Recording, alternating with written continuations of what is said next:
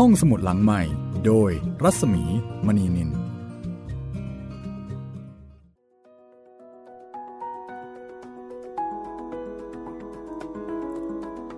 สวัสดีค่ะ ได้เวลาของห้องสมุดหลังใหม่เปิดทำการอีกครั้งหนึ่งแล้วนะคะ สวัสดีครับพี่มีครับ สวัสดีคุณจิตรินนะคะอ่าวันนี้เป็นตอนสุดท้ายแล้วค่ะ โอ้โห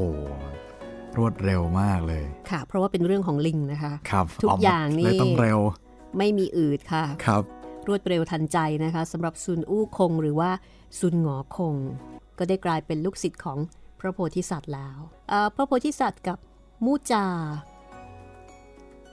ได้เดินทางมุ่งสู่ทิศตะวันออกค่ะ เพื่อที่จะหาผู้อัญเชิญ พระคัมภีร์นะคะ พระไตรปิฎกตอนนี้ ทั้งพระโพธิสัตว์แล้วก็มูจาเนี่ยเดินทางไปถึงแคว้นต้าถัง เดี๋ยวเรามาติดตามกันนะคะว่าเมื่อเดินทางไปถึงแคว้นต้าถังแล้ว จะไปพบกับพระถังซัมจั๋งได้ยังไง เอาละถ้างั้น เดี๋ยวเราไปที่แคว้นต้าถังพร้อมกับพระโพธิสัตว์แล้วก็มู่จากันเลยกันละกันนะคะครับ กับไซอิ๋วตอนที่ 9 ค่ะ ซึ่งน่าจะเป็นตอนอวสานแล้วล่ะ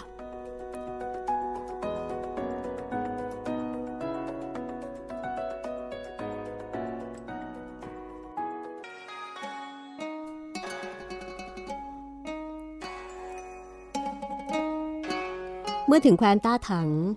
ทั้งสองก็ลงจากเมฆ แล้วก็แปลงกายเป็นพระสงฆ์พเนจรที่เป็นโรคเรื้อน เข้าสู่เมืองฉางอัน ไม่ทันไรพอฟ้าค่ำสองสิทธิ์อาจารย์เดินทางไปถึงตัวเมือง เห็นสารภูมิเทวดาแห่งหนึ่งจึงเดินเข้าไป ภูมิเทวดาและทหารยาม แล้วก็ผี ต่างตกใจ รู้ว่าเป็นพระโพธิสัตว์ ก็มากราบนมัสการต้อนรับ จากนั้นภูมิเทวดาองค์นั้นก็รีบไปรายงานพระหลักเมือง พระทรงเมือง รวมถึงเทวดาสิ่งศักดิ์สิทธิ์ของทุกศาลเจ้าทั่วทั้งเมืองฉางอัน พอต่างรู้ว่าเป็นพระโพธิสัตว์ก็กราบนมัสการ แล้วบอกว่า พระโพธิสัตว์ โปรดอภัยที่พวกเรามาต้อนรับช้า พระโพธิสัตว์ก็บอกว่า พวกท่านห้ามแพร่งพรายข่าวนี้เด็ดขาด เรารับบัญชาพุทธองค์ให้มาที่นี่ เพื่อเสาะหาผู้อัญเชิญคำพีขอยืมศาลเจ้าของท่านเป็นที่พักชั่วคราว รอให้พบอริยสงฆ์แล้วก็จะกลับไป เทพทั้งปวงต่างกลับไปยังสถานที่ของตน ส่วนภูมิเทวดาไปพักในศาลหลักเมืองชั่วคราวสองสิทธิอาจารย์ ปกปิดตัวตนที่แท้จริง กล่าวถึงเมืองฉางอัน แห่งมณฑลสานซี ซึ่งเป็นสถานที่ที่ฮ่องเต้หลายยุคหลายสมัยสร้างเมืองหลวง ตั้งแต่สมัยราชวงศ์โจ ฉิน และฮั่นสืบมาสามเขตปกครองดอกไม้งดงาม แม่น้ำแปดสายไหลรอบเมืองหลวง เป็นเมืองที่มีชื่อเสียงและเจริญรุ่งเรืองโดยแท้ เวลานั้นฮ่องเต้ไทจง แห่งราชวงศ์ถังทรงครองราช ใช้ชื่อรัชสกว่าเจินกวน พระองค์ ครองราชมานาน 13 ปีแล้ว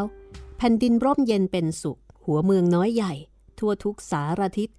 ล้วนส่งบรรณาการมา และยอมสามิภักเป็นข้าราชการ อยู่มาวันหนึ่ง พระเจ้าถังไทจงออกว่าราชการเหล่าเสนาอมาตมาเข้าประชุม หลังจากถวายบังคมแล้ว เว่ยจริง ผู้เป็นอัครเสนาบดีก็กราบทูลว่า เวลานี้ บ้านเมืองสงบร่มเย็น ทั่วทุกสารทิศไม่มีการศึกสงคราม จึงควรทำตามโบราณราชประเพณี เปิดสอบคัดเลือกคนดีมีความสามารถเข้ามารับราชการ เพื่อทำประโยชน์แก่ราชสำนักฮ่องเต้ไทจงก็ตรัสว่า ที่ท่านเสนาเสนอมานั้น สมควรแล้ว จึงทรงออกพระราชสารรับสมัครบัณฑิต ให้นำไปปิดประกาศทั่วแผ่นดิน ทุกตำบล ทุกอำเภอ ทุกท้องที่ ไม่ว่าสามัญชนหรือทหาร หากมีความรู้แตกฉานเกี่ยวกับคำสอนของสำนักขงจือและเชี่ยวชาญอักษรศาสตร์ สามารถสอบผ่านทั้งสามสนามได้ ให้ไปเมืองหลวงเพื่อสอบจองหวน ประกาศนี้แพร่ไปถึงบนทนไหโจ คนคนหนึ่งที่เฉินเอ้อชื่อรองว่ากวงรุย เห็นประกาศนี้แล้วก็รีบกลับบ้านไปบอกนางจางซื่อผู้เป็นมารดาว่า ทางการมีประกาศสอบคัดเลือกบัณฑิตผู้มีความสามารถ ลูกอยากไปสอบ หากได้ตำแหน่งขุนนางจะได้เป็นที่เชิดหน้าชูตาของบุพการี บุญบารมี ปกแผ่ถึงภรรยาและบุตร เป็นเกียรติเป็นสีแก่วงตระกูล นี่คือความตั้งใจของลูก จึงมาบอกท่านแม่ให้รู้ นางจางซื่อก็บอกว่า ลูกแม่ เจ้าเป็นบัณฑิต ร่ำเรียนมาแต่เล็ก โตแล้วต้องใช้ความรู้ให้เป็นประโยชน์ เรื่องนี้สมควรแล้ว แต่หากไปสอบ ระหว่างทางเจ้าต้องระวังตัวให้ดี หากได้ตำแหน่งขุนนางแล้ว ก็รีบกลับมานะ กวงรุ่ยจึงสั่งคนรับใช้ให้จัดเตรียมข้าวของเพื่อออกเดินทาง แล้วไปกราบลามารดา เร่งเดินทางสู่เมืองฉางอัน เมื่อถึงฉางอัน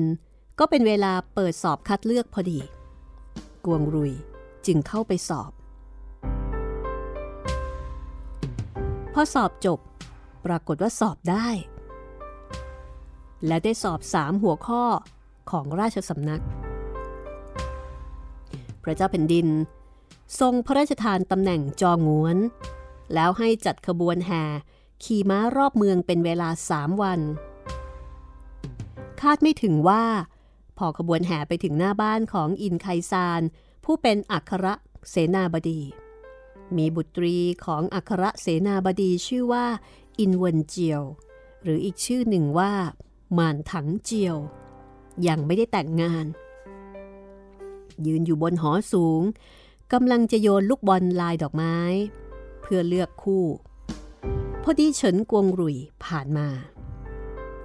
อินเวนเจียว เห็นกวงรุยมีลักษณะโดดเด่นสง่ากว่าคนทั่วไป พอรู้ว่าเป็นจองหวนคนใหม่ ในใจก็ปิติยินดียิ่ง จึงโยนบอลลงไป พอดีถูกที่หมวกจองหวนของกวงรุย จากนั้นก็มีเสียงปีครุยและก็เครื่องดนตรีต่างๆ ดังขึ้น สาวใช้สิบกว่าคน เดินลงมาจากหอสูง มาหยุดม้าของกวงรุยแล้วต้อนรับเข้าไปในจวนของอัครเสนาบดี เพื่อแต่งงาน อัครเสนาบดีและหูหยิน ออกจากห้องพักทันที เรียกเจ้าหน้าที่ให้ดำเนินพิธีการให้บุตรีแต่งงานกับกวงรุย หลังจากคำนับฟ้าดินแล้ว คู่สมรสก็คำนับกันละกัน จากนั้นคำนับพ่อตาและแม่ยาย อัครเสนาบดีสั่งให้จัดงานเลี้ยง ดื่มกินกันอย่างมีความสุข จากนั้นคู่บ่าวสาวก็จูงมือกันเข้าเรือนหอ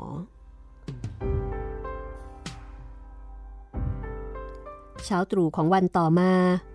พระเจ้าถังไถจงออกว่าราชการข้าราชการทุกฝ่าย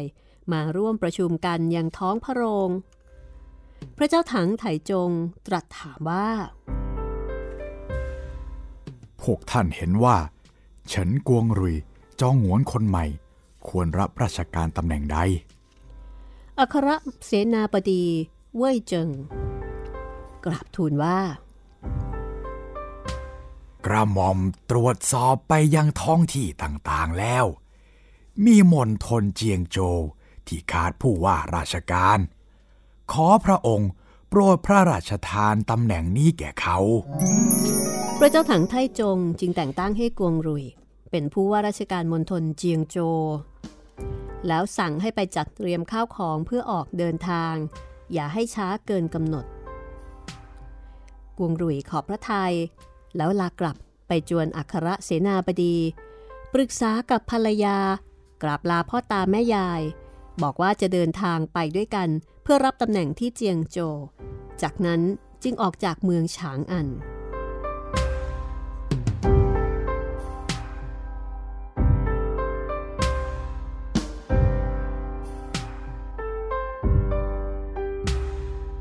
เวลานั้น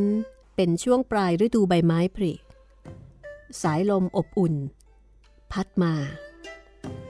สายฝนโปรยปลาย ต้นไม้ผลิดอกออกใบอย่างสมบูรณ์กวงรุยเดินทางกลับถึงบ้าน เข้าไปกราบมารดา พร้อมกับภรรยา ยินดีด้วยลูกแม่ ที่เจ้าได้มีกลับมาด้วย ด้วยบุญของท่านแม่คุ้มครองรักษา ลูกสอบได้ที่จองหวนห้องเต้ทรงโปรดให้จัดขบวนแห่รอบเมือง พอผ่านหน้าจวนท่านอัครเสนา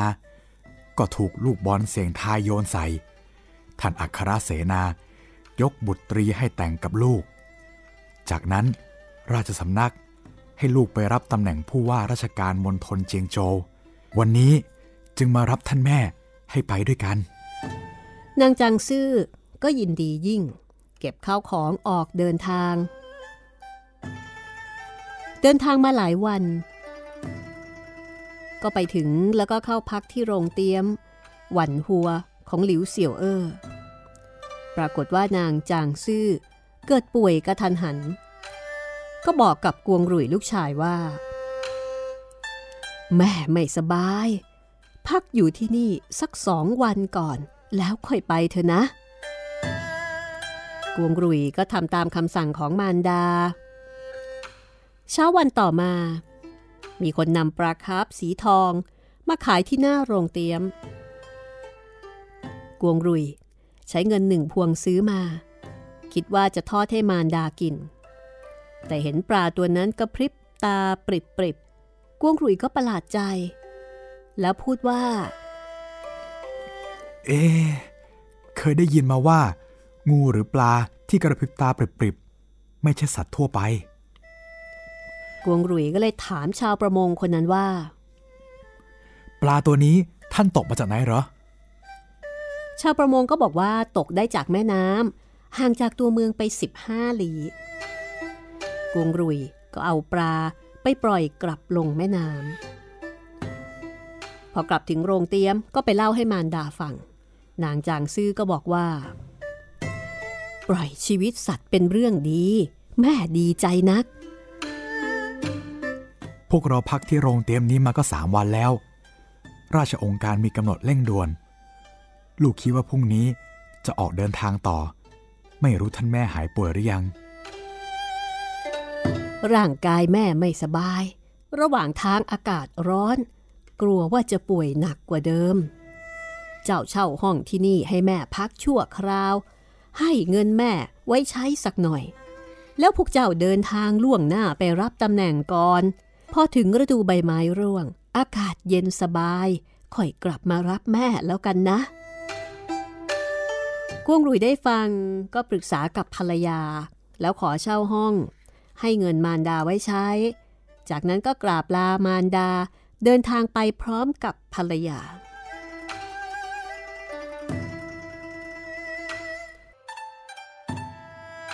การเดินทางนั้นลำบากนัก เช้าเดินทาง เย็นพักผ่อน พอไปถึงท่าข้ามฟาก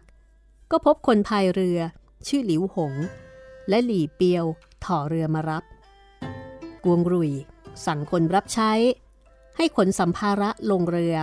แล้วสองสามีภรรยาก็ลงเรือไปพร้อมกัน ทางด้านของหลิวหงเห็นภรรยาของกวงรุย มีหน้าตาสะสวยอรชรอ่อนแอนมีรูปโฉมงดงาม ถึงขนาดห่านบินอยู่ยังร่วงจากฟ้า ปลาว่ายน้ำอยู่ยังต้องจมลง แสงจันทร์ยังมนดอกไม้ยังหมอง หลิวหงจึงเกิดความคิดชั่วร้าย คิดแผนอุบายกับหลี่เปียว ทอเรือไปในที่ลับตาคน รอให้ถึงยามดึกสงัด ก็ลงมือฆ่าคนรับใช้ก่อน จากนั้นก็ตีกวงรุ่ยจนตาย แล้วโยนศพลงน้ำภรรยาของกวงรุ่ยเห็นพวกมันตีสามีตายก็จะกระโดดลงน้ำหลิวหงเข้าไปกอดนางไว้ แล้วก็บอกว่า เฮ้ย หากเจ้ายอมข้าทุกอย่างก็จะเรียบร้อย แต่หากไม่ยอมจะฆ่าทิ้งซะเดี๋ยวนี้เลย หญิงสาวอับจนหนทางจึงต้องยอมหลิวหงข้างฝ่ายโจรถอยถอเรือไปขึ้นฝั่งทางทิศใต้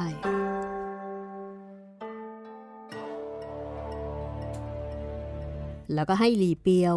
เฝ้าเรือไว้ แล้วเอาชุดข้าราชการของกวงรุยมาใส่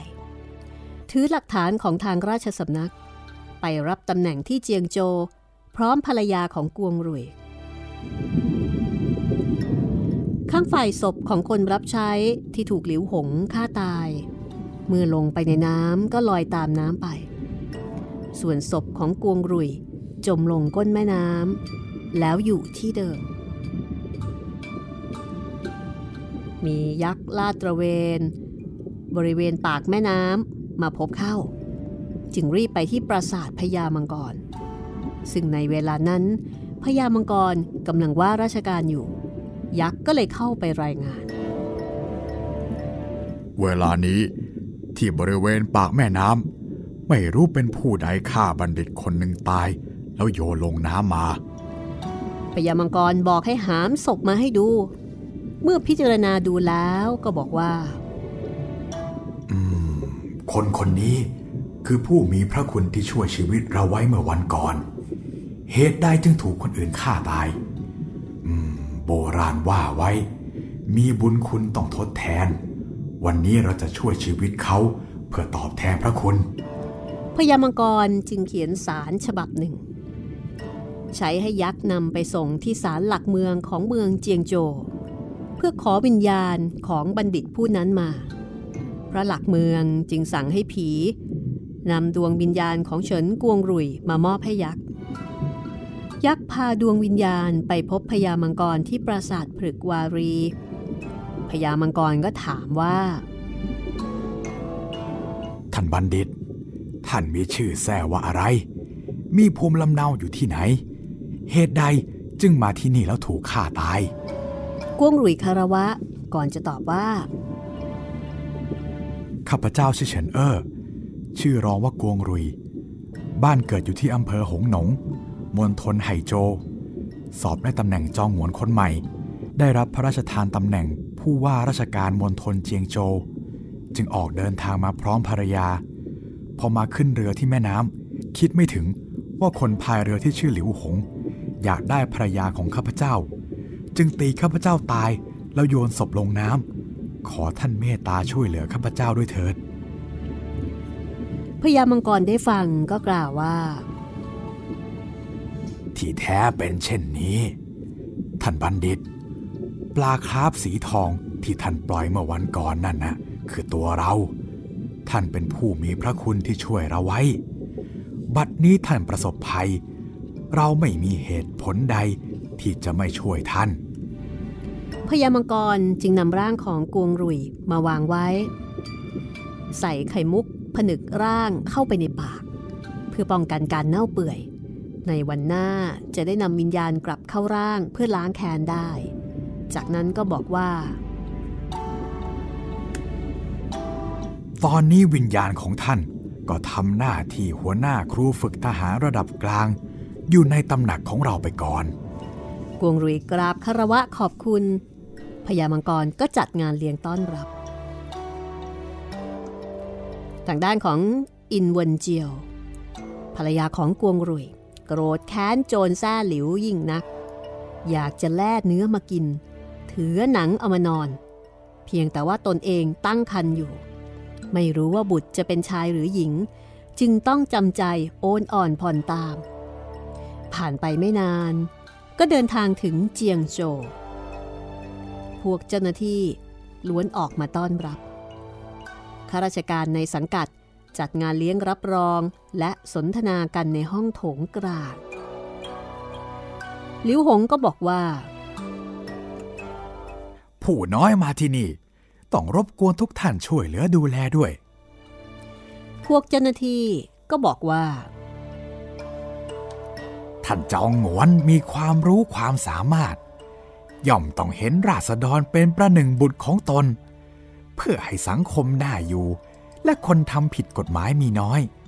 พวกเราตั้งหากที่ต้องพึ่งพาท่าน ท่านอย่าได้ทอมตัวเลย พองานเลี้ยงเลิกแล้ว ต่างคนต่างก็แยกย้ายกันไป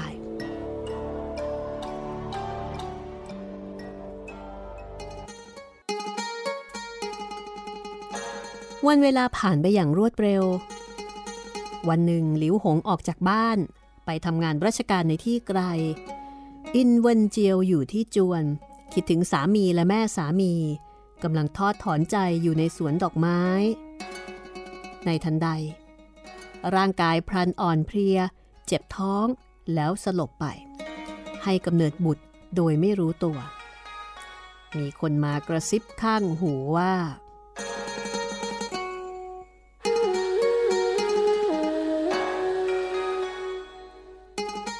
อินเวนเจียว ฟังคำเราให้ดี เราคือเทพดาวใต้ รับบัญชาจากพระโพธิสัตว์กวนอิม มาส่งบุตรคนนี้แก่เจ้า วันหน้าเขาจักมีชื่อเสียงยิ่งใหญ่ ไม่ใช่คนธรรมดาทั่วไป หากโจรแซ่หลิวกลับมา ต้องทำร้ายเด็กคนนี้แน่นอน เจ้าต้องตั้งใจ ปกป้องรักษาเด็กให้ดี ส่วนสามีของเจ้าพญามังกรช่วยเหลือไว้แล้ว วันหน้าสามีภรรยาจะได้พบกัน มารดาและบุตรก็เช่นกัน สักวันต้องได้ชำระแค้นแน่นอน จดจำคำที่เราพูดไว้ให้ดี จงรีบตื่นเถิด พูดจบแล้วก็จากไป อินเวนเจียวตื่นขึ้นมาก็จำได้ทุกถ้อยคำกอดลูกไว้แน่น ไม่รู้ว่า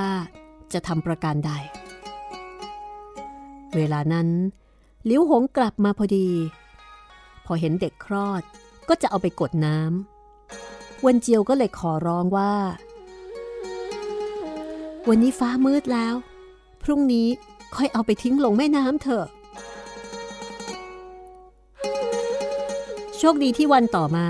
หลิวหงมีงานราชการเร่งด่วนให้ต้องเดินทางไกลอีกเวนเจียวจึงคิดในใจว่า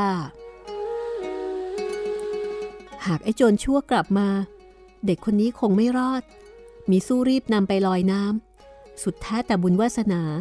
หากสวรรค์เมตตามีคนช่วยเหลือ เก็บเด็กคนนี้ไปเลี้ยง วันหน้ายังมีโอกาสได้พบกัน แต่นางกลัวว่า จะจำกันไม่ได้ จึงกัดนิ้วให้เลือดไหล แล้วใช้เลือดเขียนจดหมายฉบับหนึ่ง บอกชื่อแท้ของพ่อแม่ และที่มาที่ไปของเด็กอย่างละเอียด จากนั้นก็กัดนิ้วก้อยที่เท้าซ้ายของเด็ก เพื่อเป็นเครื่องหมาย ใช้เสื้อเอี้ยมของตนห่อเด็กไว้ อาศัยโอกาสที่ไม่มีใครอยู่ อุ้มเด็กออกจากจวน โชคดีที่นั่นห่างจากแม่น้ำไม่ไกลพราะวันเจียวไปถึงริมแม่น้ำก็ร้องไห้อยู่พักใหญ่ ตอนที่กำลังจะลอยเด็กลงน้ำก็เห็นไม้กระดานแผ่นหนึ่งลอยออกมาจากริมฝั่ง นางจึงกราบขอบคุณสวรรค์ แล้วมัดเด็กติดกับแผ่นไม้ ผูกจดหมายเลือดไว้ตรงหน้าอก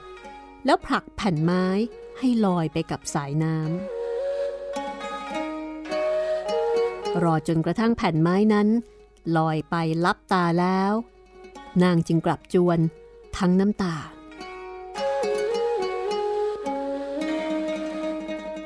เรื่องราวจะเป็นอย่างไรต่อไปนะคะ กับชีวิตของ วนเจียว แล้วก็กวงรุยสองสามีภรรยาที่น่าสงสาร พักสักครู่ เดี๋ยวกลับมาฟังกันต่อค่ะ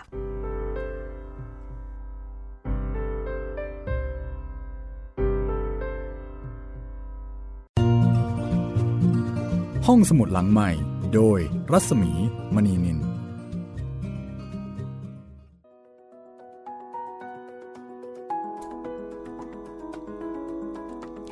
มาถึงช่วงที่สองของตอนสุดท้ายแล้วค่ะ กับเรื่องไซอิ๋วนะคะ ตอนที่ 9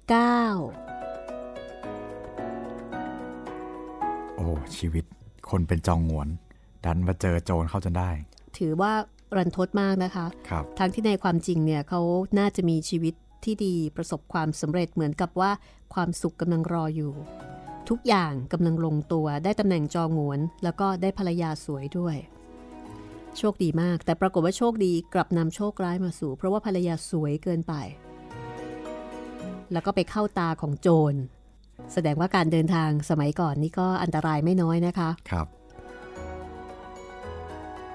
เอาละค่ะทีนี้เดี๋ยวเราจะไปติดตามชีวิตของเด็ก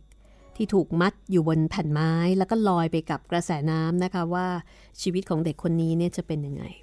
เดี๋ยวให้คุณจิตเรนเล่าถึงการรับฟังรายการห้องสมุดหลังไม้ก่อนนะคะ มี 2 ช่องทางหลักๆนะครับ ได้แก่ w w w t h a i PBS Radio com แล้วก็แอปพลิเคชันไทย PBS Radio ครับผม ฟังได้ทั้งระบบ Android และ iOS เลยครับ ค่ะ ถ้าเกิดว่า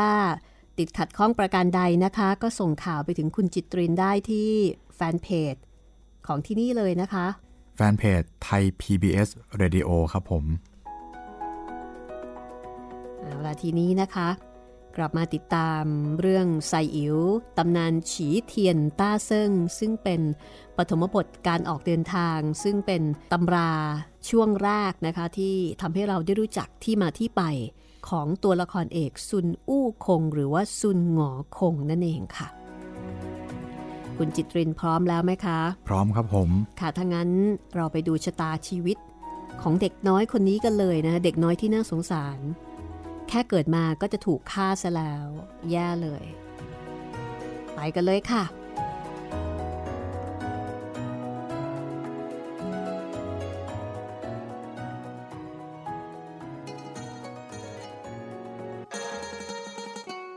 ข้างฝ่ายเด็กที่อยู่บนแผ่นไม้ ลอยไปกับกระแสน้ำลอยไปติดอยู่ที่ริมฝั่งแม่น้ำของวัดจินซานเจ้าอาวาสของวัดนั้นมีนามว่า สมณะฝ่าหมิงบำเพ็ญเพียรจนเข้าถึงสัจธรรมอย่างท่องแท้ รู้เคล็ดลับของการนิพพาน ขณะนั้น ท่านฝ่าหมิงกำลังเข้าฌานสมาบัติอยู่ ได้ยินเสียงเด็กร้องไห้ ก็รีบไปดูที่ริมแม่น้ำเห็นไม้กระดานเกยฝั่งอยู่ มีเด็กทารก นอนหลับอยู่บนนั้น เจ้าอาวาสจึงรีบช่วยเด็กไว้ พอเห็นจดหมายเลือด ที่วางไว้ตรงหน้าอก อ่านแล้วก็รู้ที่มาที่ไปของเด็กคนนี้ เจ้าอาวาสตั้งชื่อให้เด็กคนนี้ว่าเจียงหลิว ซึ่งหมายถึงลอยน้ำ แล้วก็วานให้คนอื่นช่วยเลี้ยงดู ส่วนจดหมายเลือดนั้น ท่านเก็บเอาไว้อย่างดี การเวลาก็ผ่านไปอย่างรวดเร็ว ไม่ทันไร เจียงหลิวก็อายุ 18 ปี เจ้าอาวาสก็เรียกให้มาโกนผมบวช ตั้งฉายาให้ว่า เสวียนจั่งให้สมาทานศีลและตั้งใจบำเพ็ญเพียร วันหนึ่ง ในช่วงปลายฤดูใบไม้ผลิณใต้ต้นสน เราทรงนั่งทำสมาธิสวดมนต์ภาวนากัน แล้วก็มีการถกปัญหาธรรม พระสงฆ์รูปหนึ่งถกปัญหาสู้เสวียนจ้างไม่ได้ ก็โกรธ ตวาดด่าว่า เฮ้ยไอ้นอกคอก ชื่อแท้ก็ไม่มี พ่อแม่ก็ไม่รู้จัก ยังจะอยู่ที่นี่หาหอกอะไร เสวียนจ้างถูกด่าด้วยถ้อยคำหยาบช้าเหล่านี้ จึงเข้าไปในโบสถ์คุกข่าวบอกกับพระอาจารย์ แล้วก็พูดทั้งน้ำตานองหน้าว่า จานคนเราเกิดท่ามกลางฟ้าดิน ได้รับพลางหยินและหยาง แล้วหาธาตุประกอบขึ้นเป็นกายล้วนแล้วแต่มีพ่อแม่ให้กำเนิดและเลี้ยงดู มีใครบ้างที่เกิดเป็นมนุษย์แล้วไม่มีพ่อแม่ล่ะอาจารย์ เจ้าอาวาสก็บอกว่า ถ้าอยากจะตามหาพ่อแม่จริง ๆ ก็ให้ตามมาที่กุฏิสเสวียนจ้างก็ตามท่านเจ้าอาวาสไปที่กุฏิเจ้าอาวาสก็หยิบกล่องเล็กใบหนึ่งลงมาจากคานเปิดออกแล้วหยิบจดหมายเลือด แล้วก็เสื้อเอี้ยมที่ห่มตัวเด็กมาในครั้งนั้น ส่งให้สเสวียนจ้างสเสวียนจ้างเปิดจดหมายออกอ่าน ก็รู้ชื่อแท้ของพ่อแม่ แล้วก็เรื่องราวความแค้น พออ่านจบก็คุกเข่าร้องไห้ ความแค้นของพ่อแม่ หากไม่ชำระ จะอยู่เป็นคนได้อย่างไร 18 ปีมานี้ไม่รู้จักพ่อแม่ผู้ให้กำเนิด มาวันนี้จึงรู้ว่ามารดายังอยู่ ตัวข้าหากอาจารย์ไม่ได้ช่วยเหลือและอบรมเลี้ยงดู ไหนเลยจะมีวันนี้ได้ ขออาจารย์ โปรดอนุญาตให้สิทธิ์ไปตามหาแม่ วันหน้าสิทธิ์จะทูลกระถางทูกกลับมาบูรณาวัด ตอบแทนพระคุณยิ่งใหญ่ของอาจารย์ พระอาจารย์ก็บอกว่า หากเจ้าจะไปตามหาแม่ ก็นำจดหมายเลือดกับเสื้อตัวนี้ไปด้วย เพียงไปบินทบาทที่จวนผู้ว่าเมืองเจียงโจวก็จะได้พบเสวียนจัง ก็ทำตามคำแนะนำของพระอาจารย์ แต่งกายเป็นพระสงฆ์บินทบาทเดินทางไปเจียงโจ ประจวบเหมาะที่เวลานั้น หลิวหงมีธุระออกไปข้างนอก เป็นลิขิตสวรรค์ที่จะให้พวกเขาสองคนแม่ลูกได้พบกัน เสวียนจ้างไปบินทบาทที่จวนผู้ว่าพอดี ข้างฝ่าย อินวนเจียว เมื่อคืนนอนหลับแล้วฝันว่า พระจันทร์ที่แหว่งเว้า กลับเต็มสมบูรณ์อีกครั้ง จึงคิดว่า แม่สามีไม่รู้เป็นตายร้ายดีอย่างไร ส่วนสามีเราถูกโจรถอยฆ่าตาย ลูกของเราก็ลอยน้ำไป หากมีคนเก็บไปเลี้ยง คงอายุราว18 ปี วันนี้สวรรค์อาจดนบันดาลให้พบกันก็ได้ ณะที่กำลังรำพึงรำพันอยู่ ก็ได้ยินเสียงดังมาจากหน้าประตูอยู่หลายครั้งว่าทำทานด้วยเถิดทำทานด้วยเถิดทำทานด้วยเถิด อินเวนเจียวจึงออกไปถามว่า ท่านมาจากที่ใดหรืออาตมาเป็นสิทธิ์ของสมณะฝ่าหมิง แห่งวัดจินซาน ท่านเป็นสิทธิ์ของสมณะฝ่าหมิง แห่งวัดจินซาน จากนั้น นางก็เชิญเข้ามาข้างในนำพัตาหารเจออกมาถวาย เมื่อพินิษดูลักษณะท่าทางและการพูดจาแล้ว เห็นคล้ายสามีของนางเวนเจียวจึงสั่งให้คนรับใช้ออกไปก่อน แล้วก็ถามว่า ภิกษุผู้เยาว์วัย เจ้าออกจากบ้านไปบวชตั้งแต่เด็ก หรือว่าโตเป็นหนุ่ม แล้วจึงไปบวช มีชื่อแท้ว่าอะไร มีพ่อแม่หรือไม่ ข้าพเจ้าไม่ได้บวชตั้งแต่เด็ก หรือโตแล้วออกจากบ้านไปบวช แต่ถ้าจะให้พูดแล้ว ความแค้นของข้าพเจ้านั้นใหญ่หลวงนัก บิดาถูกฆ่าตายด้วยอุบาย ส่วนมารดาถูกโจรคุมตัวไว้ พระอาจารย์ฝ่ามิงให้ข้าพเจ้ามาตามหามารดาที่ชวนผู้ว่าแห่งนี้ แล้วมารดาของเจ้าแท้อะไร มารดาของข้าพเจ้า แซ่อิน ชื่อเวินเจียว บิดาแซ่เฉิน ชื่อกวงรุย ส่วนข้าพเจ้าชื่อเจียงหลิว ชื่อทางธรรมว่าเสวียนจั่งเวนเจียวนั้นคือข้าเอง แต่เจ้ามีหลักฐานหรือไม่ พอเสวียนจ้างรู้ว่าเป็นมารดาก็คุกเข่าแล้วก็ร้องไห้บอกว่า มารดา หากไม่เชื่อ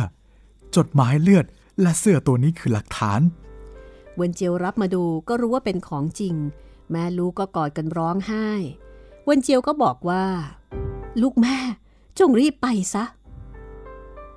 เสวียนจางก็บอกว่า 18 ปีที่ลูกไม่รู้จักพ่อแม่ผู้ให้กำเนิด วันนี้ได้พบท่านแม่แล้ว จะให้ตัดใจไปได้อย่างไร ลูกแม่ เจ้าจงรีบหนีไปโดยไว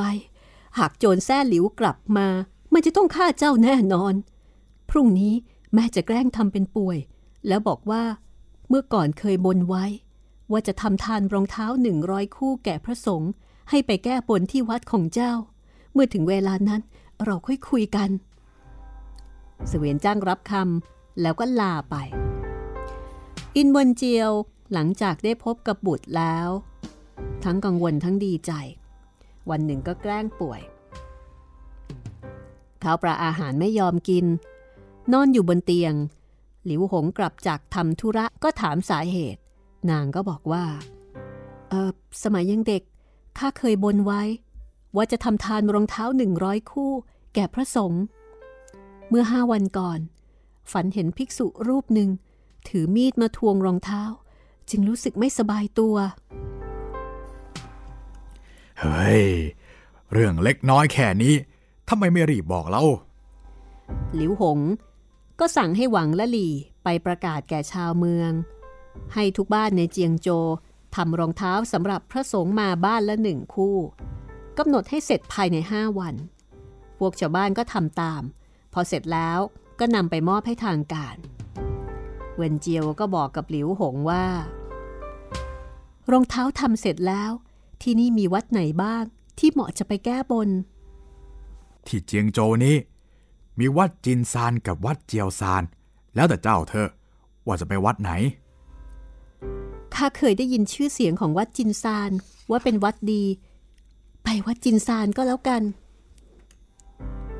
หลิวหงจึงเรียกวังและหลี่ให้ไปเตรียมเรือ ส่วนอินเวินเจียวพาคนสนิทขึ้นเรือไปด้วยกัน แล้วคนเรือ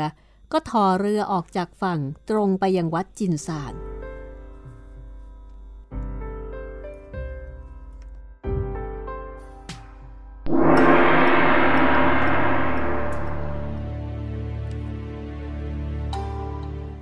ทางด้านของเสวียนจ้าง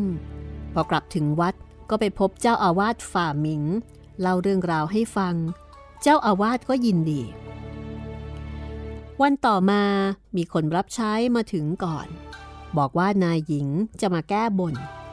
บรรดาสงฆ์ต่างออกมาต้อนรับ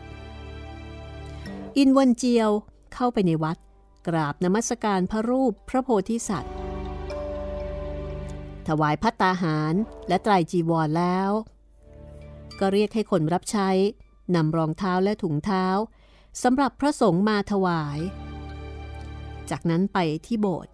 พื่อจุดธูปนมัสการอีกครั้ง แล้วนิมนต์เจ้าอาวาสให้แจกจ่ายของถวายแก่ภิกษุทั้งหลาย พอเสร็จพิธี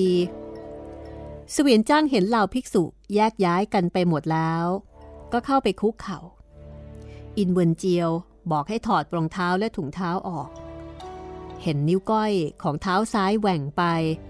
ก็จำได้ ตรงเข้าสวมกอดแล้วก็ร้องไห้ กราบขอบคุณเจ้าอาวาสที่อุปการะเลี้ยงดู เจ้าอาวาสก็บอกว่า พวกเจ้าแม่ลูกได้พบกันแล้ว เกรงว่าโจรถอยจะรู้ จงรีบกลับไป จะได้ไม่เกิดเรื่อง อินเวนเจียวก็บอกกับเสวียนจ้างว่า ลูกแม่ แม่ให้กำไลไม้หอมนี้แก่เจ้า เจ้าจงไปที่หงโจ ห่างจากที่นี่ไปทางตะวันตกเฉียงเหนือประมาณ 1,500 ลี้ ที่นั่นมีโรงเตี้ยมหวันหัว สมัยก่อน ย่าของเจ้า ชื่อจางซื่อพักอยู่ที่นั่น แม่จะเขียนจดหมายฉบับหนึ่งให้เจ้านำไปที่เมืองหลวง ทางฝั่งซ้ายของพระราชวัง คือจวนของท่านอัครเสนาบดี อินไคซาน ท่านเป็นท่านตาของเจ้า มอบจดหมายของแม่นี้ให้ท่านตา ให้ท่านกราบทูลฮ่องเต้นำทหารมาจับโจรถอยไปประหาร ล้างแขนให้พ่อเจ้า เวลานั้นจึงช่วยแม่ได้ ตอนนี้แม่ต้องไปก่อนแล้ว หากกลับไปช้า ไอ้โจรถอยมันคงด่าแม่ อินเวินเจียวก็ออกจากวัดขึ้นเรือกลับไป ข้างฝ่ายเสวียนจ้างก็ร้องไห้ ไปลาเจ้าอาวาส เดินทางไปหงโจ พอถึงโรงเตี๊ยมว่านหัว ก็ถามหลิวเสี่ยวเอ้อที่เป็นเจ้าของโรงเตี๊ยมว่า สมัยก่อน มารดาของจองหวนเฉินกวงรุย ที่จะเดินทางไปเจียงโจ หยุดพักค้างแรมอยู่ที่นี่ ตอนนี้ท่านเป็นอย่างไรบ้างหลิวเสี่ยวเอ้อก็บอกว่า ตอนแรก ท่านก็พักอยู่ที่นี่ แต่ต่อมาท่านตาบอดสามสี่ปีไม่มีค่าเช่าให้ค่าตอนนี้จึงไปอยู่ที่เตาเผาอิฐทางประตูเมืองทิศใต้ ทุกวันจะไปขอทานที่ตลาดเพื่อประทังชีวิต จองหวนคนนั้นจากไปตั้งนานแล้ว ไม่เห็นมีข่าวคราว ไม่รู้เป็นเพราะเหตุใดเสวียนจ้างฟังจบ ก็ถามทางไปเตาเผาอิฐ แล้วก็ไปตามหาย่า พอได้พบ นางจางซื่อก็บอกว่า เสียงของเจ้า ใครเฉินกวงหรุยลูกของข้านัก ข้าไม่ใช่เฉินกวงรุย แต่เป็นลูกของเฉินกวงรุย อินวนเจียวคือแม่ของข้า แล้วเหตุใดพ่อแม่ของเจ้าจึงไม่ได้มาด้วย ท่านพ่อถูกโจรฆ่าตาย ท่านแม่ ถูกโจรบังคับให้เป็นภรรยา แล้วเจ้ารู้ได้อย่างไร ว่าต้องมาหาข้าที่นี่ แม่บอกให้ข้ามาตามหาท่านย่า แม่ให้จดหมายกับกำไลไม้หอมมาด้วย พอจางซื่อรับจดหมายและกำไลไม้หอมมาแล้ว ก็ร้องไห้โหลูกข้ามาที่นี่ พร้อมชื่อเสียงเกียรติยศข้ายังคิดว่ามันเป็นคนเนรคุณ ที่ไหนได้ มันถูกลวงไปฆ่า โชคดีที่สวรรค์เมตตา ให้ทายาทของมันรอดตาย วันนี้จึงมีหลานมาตามหาข้า ตาของท่านย่า เหตุใดจึงบอดไป เพราะว่าอยากคิดถึงพ่อเจ้า เฝ้ารออยู่ทุกวันไม่เห็นมันมา ร้องไห้มากจนตาบอดไปสเวียนจ้างจึงคุกเข่า แล้วอธิษฐานต่อฟ้าเบื้องบนว่า บัดนี้ข้าเสวียนจ้างอายุ 18 ปี ความแค้นของพ่อแม่ยังไม่ได้ชำระ วันนี้รับคำสั่งมารดาให้มาตามหาท่านย่า หากสวรรค์เมตตาประจักษ์แจ้งในความศรัทธาของลูก โปรดดลบันดาลให้ดวงตาของท่านย่าหายเป็นปกติด้วยเถิด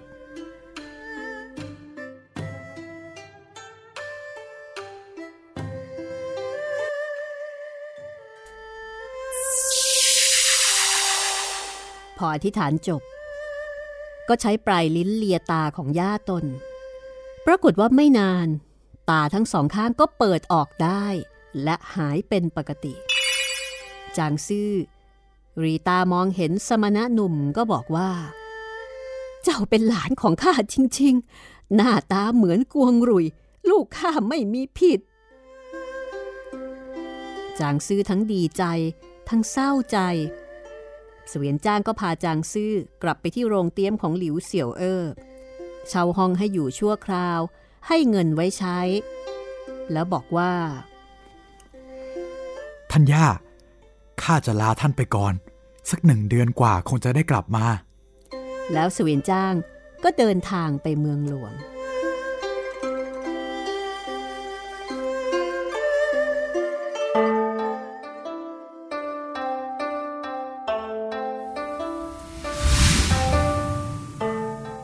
เสวียนจ้างเสาะหาจวนของอัครเสนาบดีอินไคซานจนพบ แล้วก็พูดกับยามเฝ้าประตูว่า อาตมาเป็นญาติ มาขอพบท่านอัครเสนา ยามก็เข้าไปรายงาน อินไคซานก็บอกว่า ข้าไม่มีญาติเป็นพระสงฆ์สักหน่อย ผู้หญิงก็บอกว่า เมื่อคืน ข้าพเจ้าฝันเห็นเวนเจียวลูกสาวของเรามาที่บ้าน อาจจะมีข่าวจากลูกเขยของเราก็เป็นได้ อินไคซานจึงบอกให้เชิญภิกษุรูปนั้นเข้ามาข้างใน พอเสวียนจ้างได้พบอินไคซานและหูหยิน ก็ร้องไห้แล้วคุกเข่าลงกราบ หยิบจดหมายออกมาจากอกเสื้อส่งให้อินไคซาน อินไคซานเปิดจดหมายออกอ่านพออ่านจบก็ร้องไห้หูหยินก็ถามว่า นายท่าน มีเรื่องอะไรเหรอ ภิกษุรูปนี้ เป็นดานของพวกเรา ฉันกวงรุยลูกเขยเรา ถูกโจรฆ่าตาย ส่วนเวนเชียว ถูกโจรบังคับให้ไปเป็นภรรยา ผู้หญินฟังแล้วก็ร้องไห้ไม่หยุด อินไคซานบอกว่าหูหยินอย่าทุกข์ใจไปเลย พรุ่งนี้ข้าจะเข้าเฝ้า กราบทูลให้ฝ่าบาททรงทราบ แล้วจะนำกำลังทหารไปล้างแค้นให้ลูกเขยเรา วันต่อมา อินไคซานไปเข้าเฝ้ากราบทูลพระเจ้าถังไถจงว่า ทูลฝ่าบาท จองหงวนเฉินกวงรุย ผู้เป็นบุตรเขยของกระหม่อม พาครอบครัวไปเจียงโจวเพื่อรับตำแหน่ง ระหว่างทาง ถูกคนพายเรือชื่อหลิวหงข่าตาย ส่วนบุตรีของกระหม่อม ถูกมันบังคับให้เป็นภรรยา หลิวหงอ้างตัวเป็นบุตรเขยของกระหม่อม เข้ารับราชการมาหลายปี ถือเป็นเรื่องไม่ถูกต้อง ขอฝ่าบาท โปรดส่งกองทัพไปกำจัดโจรผู้นี้พระเจ้าถังไถจงได้ทรงฟังก็กริ้วนัก สั่งให้อินไคซานนำทหารรักษาพระองค์ไปหกหมื่นอินไคซานรับราชโองการ แล้วออกไปเรียกรวมพล เดินทัพไปเจียงโจวกลางวันเดินทาง กลางคืนหยุดพัก ไม่ทันไรก็ถึงเจียงโจวกองทัพของอินไคซานตั้งคาอยู่ที่ฝั่งแม่น้ำด้านทิศเหนือ พอตกค่ำก็ให้คนนำป้ายทองไปเรียกตัวรองผู้ว่าและประหลัด มาบอกเรื่องราวให้รับรู้ ให้ทั้งสองคนนำกองทหารมาช่วยเหลือ แล้วพากันข้ามแม่น้ำไป ฟ้ายังไม่ทันสว่างก็ล้อมจวนของหลิวหงไว้ได้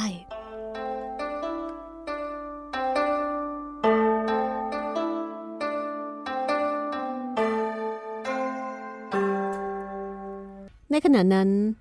หลิวหงกำลังหลับฝันอยู่ ได้ยินเสียงปืนใหญ่ และเสียงคล้องกรองดังขึ้นพร้อมกัน จากนั้นก็มีทหารบุกเข้ามาในจวน หลิวหงรับมือไม่ทัน จึงถูกจับ อินไคซานออกคำสั่งให้ทหารจับมัด และคุมตัวไปลานประหาร จากนั้นนำทหารไปตั้งค่ายอยู่นอกเมือง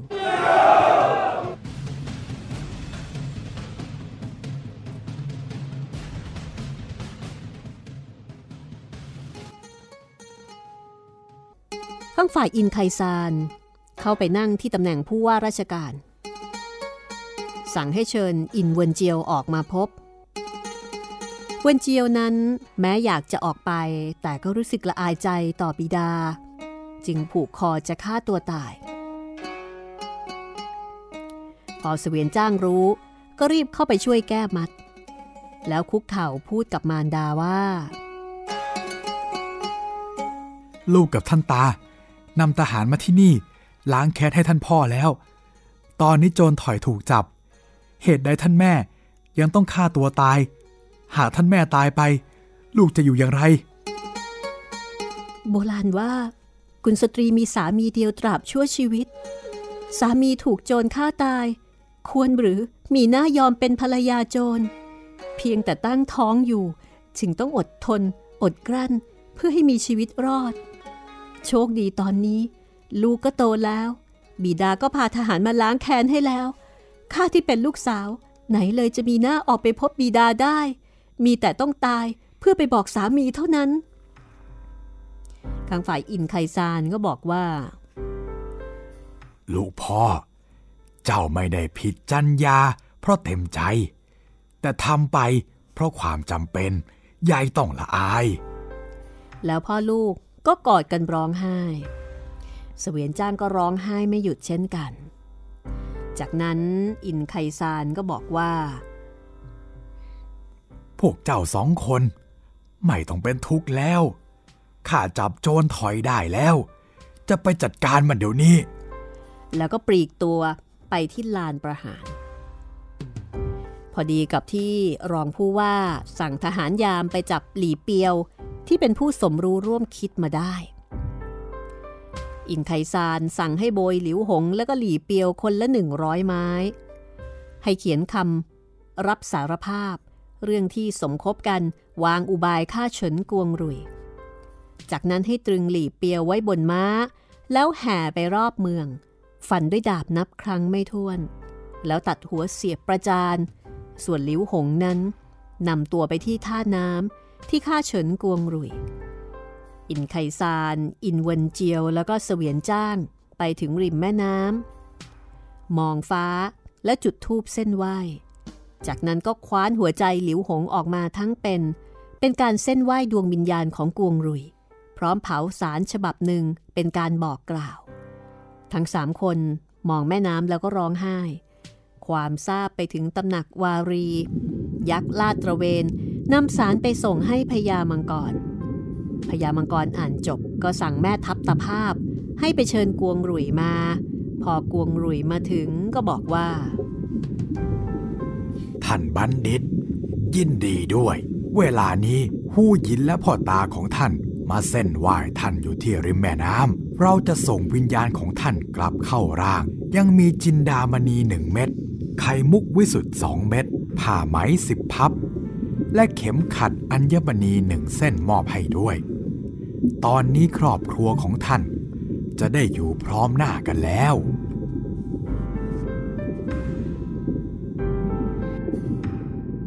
พญามังกรสั่งให้ยักษ์ส่งร่างของกวงหรุยขึ้นจากน้ำพร้อมนำวิญญาณกลับเข้าร่าง ยักษ์รับคำสั่งแล้วก็ไปทำตาม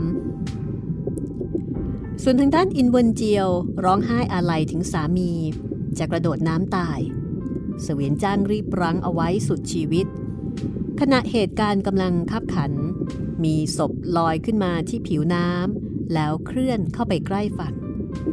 อินเวนเจียวรีบวิ่งไปดูจำได้ว่าเป็นศพของสามีก็ร้องไห้ฟูมฝ่าย ทุกคนเข้ามาดู ก็เห็นร่างของกวงรุย ค่อยๆ ขยับขยื่นแล้วลุกขึ้นนั่ง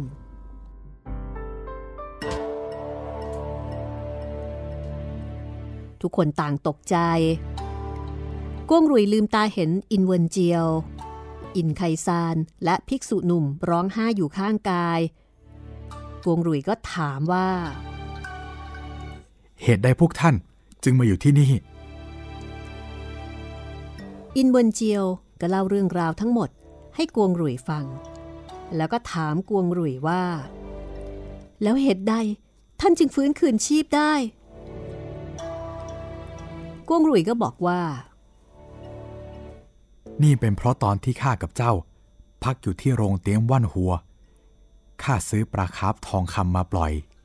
ใครจะรู้ ปลาคาร์ฟตัวนั้นคือพญามังกรของที่นี่ ต่อมาโจรถ่อย ผลักข้าลงน้ำพญามังกรช่วยข้าไว้ ข้าจึงคืนชีพได้ แถมยังให้ของล้ำค่ามาด้วย คิดไม่ถึงว่าเจ้าจะให้กำเนิดบุตร อีกทั้งพ่อตายังแก้แค้นให้ เรียกได้ว่าหมดสิ้นเคราะห์กรรม ช่างน่ายินดีข้าราชการทั้งหลายได้ฟังดังนั้น ต่างก็เข้ามาแสดงความยินดี อินไคซานสั่งให้จัดงานเลี้ยงขอบคุณข้าราชการทุกคน จากนั้นกองทัพก็เดินทางกลับ พอถึงโรงเตี๊ยมหวันหัว อินไคซานก็สั่งให้ตั้งค่าย กวงรุยกับเสวียนจ้างเข้าไปหานางจางซื่อ เมื่อคืนนางจางซื่อฝันเห็นดอกไม้เหี่ยวเฉาออกดอก นกสาลิกาที่สวนหลังห้องร้องเจ้ยเจ้า จึงพูดว่า หลานข้าคงมาที่นี่แล้วกระมัง พูดยังไม่ทันขาดคำก็เห็นกวงรุยและบุตร มาถึงที่หน้าโรงเตี๊ยม เสวียนจ้าง ชี้ไปแล้วบอกว่า นั่นท่านย่าไม่ใช่เหรอ กวงรุยเห็นมารดา ก็รีบเข้าไปกราบ แม่ลูกกอดกันร้องไห้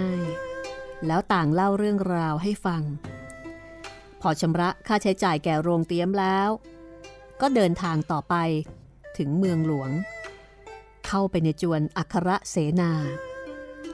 กวงรุย อินเวินเจียว นางจางซื่อ และเสวียนจ้าง เข้าไปพบฮูหยินของอินไคซานฮูหยินก็ยินดีนัก สั่งให้คนรับใช้จัดเลี้ยงแสดงความยินดี อินไคซานบอกว่า งานเลี้ยงวันนี้ควรตั้งชื่อว่า งานวันครอบครัวอยู่พร้อมหน้า เพราะว่าทั้งครอบครัวได้กลับมาอยู่พร้อมหน้า และมีความสุขอย่างแท้จริง เช้าวันต่อมาฮองเต้ออกว่าราชการ อินไคซานกราบทูลรายงานให้ทรงทราบอย่างละเอียด พร้อมแนะนำว่ากวงรุยเป็นผู้มีความสามารถสมควรใช้สอย พระเจ้าถังไถจงก็ทรงอนุญาต เลื่อนตำแหน่งให้กวงรุยเป็นราชบัณฑิต ช่วยดูแลการปกครองในราชสำนัก ส่วนเสวียนจ้าง ตั้งปณิธานบำเพ็ญเพียร ไปบำเพ็ญเพียรอยู่ที่วัดหงฝู ต่อมาอินเวนเจียวก็ฆ่าตัวตายเสวียนจ้างเดินทางไปบูรณะวัดจินซาน ตอบแทนพระคุณของเจ้าอาวาสฝ่ามิง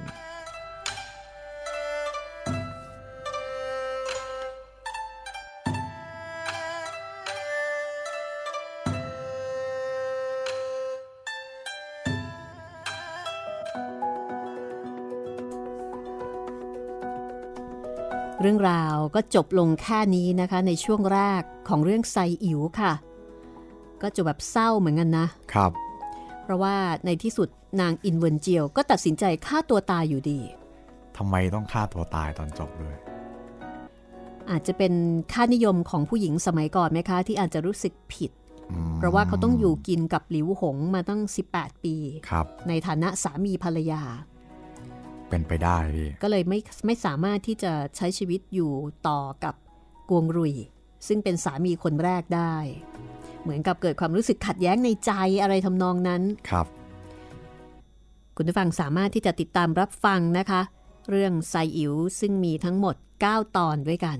ได้ที่นี่ค่ะ รวมไปถึงเรื่องอื่น ๆ ของห้องสมุดหลังใหม่ด้วย ส่วนหลังจากนี้จะเป็นเรื่องอะไรนะคะ ก็ต้องรอติดตามค่ะ วันนี้หมดเวลาของห้องสมุดหลังไม้แล้วนะคะ เราสองคนลาไปก่อนค่ะ สวัสดีครับ สวัสดีค่ะ